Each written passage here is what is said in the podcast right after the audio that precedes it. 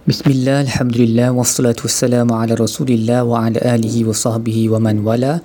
InsyaAllah hari ini kita akan bersambung tadabur kita pada muka surat 2 Surah Al-Baqarah ayat 1 sehingga 5 Pengajaran pertama yang saya akan berkongsi ialah daripada Ibnu Kathir. Beliau berkata um, surah ini bermula dengan al-huruf al-muqatta'at so alif lam mim.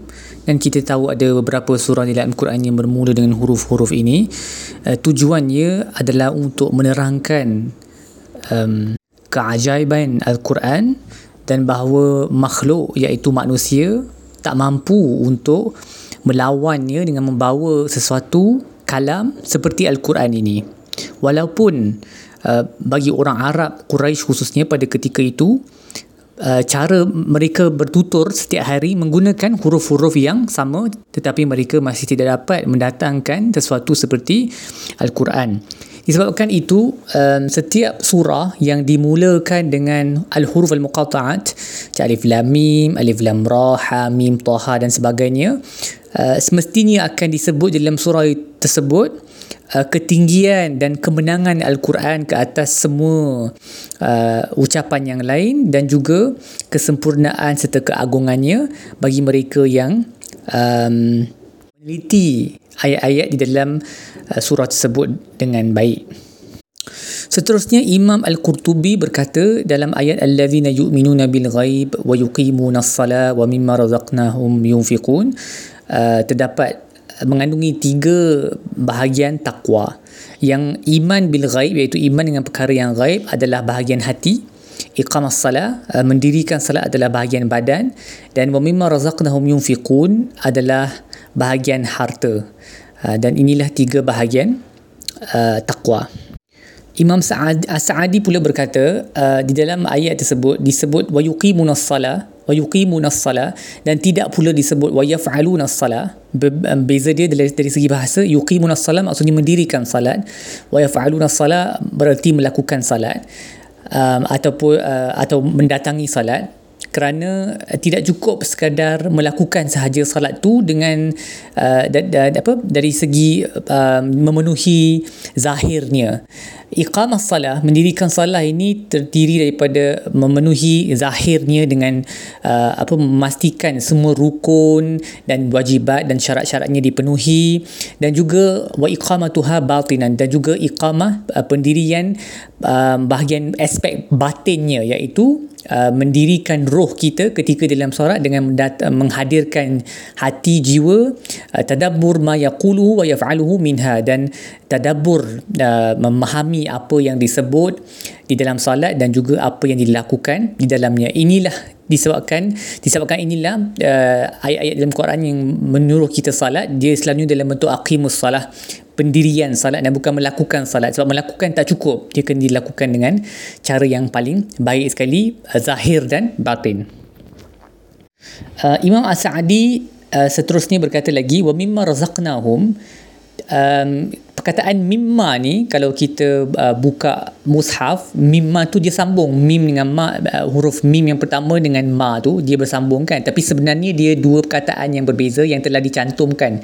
Dia wa min ma mim nun min tu lepas tu ma. Tetapi nun tu dipotong dan disambung disambungkan. Um, dan min di sini uh, dalla ala tab'id. Adalah uh, bertujuan untuk menunjukkan sebahagian sahaja. Sebahagian daripada harta tersebut. Uh, untuk menunjukkan kepada manusia bahawa Allah tidak berhajat daripada mereka harta yang banyak tetapi harta yang mudah bagi mereka sahaja yang tidak akan memudaratkan mereka dan tidak akan memberatkan mereka bahkan memberi manfaat kepada mereka dengan menginfakkannya dan juga memberi manfaat kepada saudara-saudara mereka. Dan di dalam kata Allah razaqnahum razaqnahum uh, memberi isyarat bahawa harta ni yang di dalam tangan kamu tangan kita semua bukanlah terhasil kerana kekuatan kita ataupun kekuasaan kita ia adalah rezeki daripada Allah. Yang Allah kurniakan yang Allah um, berikan kepada kita maka seperti mana Allah uh, telah telah memberikan kita rezeki um, dan memberikan kita uh, harta ni ini uh, melebihi kita berbanding hamba-hambanya yang lain maka wajiblah kita mensyukurinya dengan cara mengeluarkan harta tersebut uh, dan memberikannya kepada orang lain. Kerana harta itu bukan kita punya adalah hak Allah dan kita patut menggunakannya dengan cara yang dia kehendaki Al-Imam Al-Biqai pula memberi satu poin yang menarik. Um, beliau berkata menginfakkan harta iaitu mengeluarkan harta untuk sedekah um, dia di dalam ayat tersebut allazina yu'minuna bil ghaib wa yuqimuna as-salah wa mimma razaqnahum dia datang pada penghujung ayat tersebut. Selepas disebut terlebih dahulu beriman dalam perkara yang ghaib. Ini kerana manusia dia tak dapat nak menge- tak dapat nak mengecapi keseluruhan harta dia kerana kebanyakan harta dia berada di dalam alam ghaib seperti bank account yang berada di alam yang ghaib macam kita nampak iceberg kan? Iceberg tu kita nampak bahagian atas sahaja. Bahagian bawah 90% tu tak nampak sebab di bawah air. Macam itulah rezeki yang kita nampak yang dalam tangan kita sahaja. Tak nampak rezeki yang Allah dah sediakan dalam alam yang ghaib Lalu uh, Imam Biqai berkata dia yang yakin bahawa rezekinya itu akan digantikan maka kerana memang ada portion dia siap sedia di, di alam yang gaib maka dia akan lebih um, lebih murah hati, lebih dermawan dalam mengeluarkannya bagi kegunaan orang ramai. Apabila dia mempanjangkan, mem- memanjangkan rezekinya untuk membantu orang lain, maka uh, sempurnalah penggantian rezekinya daripada alam gaib tersebut dan dia akan dapat uh, menguasai lebih banyak daripada bahagian harta yang Allah telah sediakan baginya akan dibukakan baginya pintu-pintu rezeki yang lebih tinggi dan lebih sempurna daripada apa yang dia ada um, pada awalnya. Jadi sebab itulah uh, beriman dengan perkara gaib tu disebut lebih awal daripada menginfakkan rezeki kerana rezeki kita sebahagian besarnya berada di alam yang gaib. Jadi siapa yang um, yakin dengan uh, gaib termasuklah rezekinya dia akan lebih murah hati dalam mengeluarkan harta. Sekarang mari kita rumuskan apa yang kita dah belajar daripada ayat-ayat ini.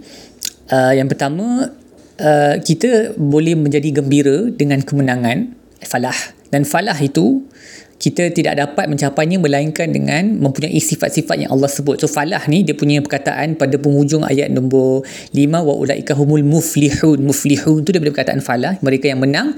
So apa sifat-sifat mereka yang semua disebutlah daripada ayat 2 sampai ayat 5 tu beriman dengan perkara yang gaib, mendirikan salat, mengeluarkan sebahagian daripada harta yang Allah rezekikan kepada kita, beriman dengan apa yang Allah turunkan kepada Nabi Muhammad SAW iaitu Al-Quran dan Sunnah, beriman dengan semua kitab-kitab terdahulu mereka inilah yang berada di atas hudan dan mereka inilah yang akan berjaya. Dan di antara um, sifat seorang mukmin yang paling penting adalah iman dia dalam keadaan uh, dia gaib le- uh, sama dengan iman dia dalam keadaan uh, dia di hadapan orang lain orang ramai.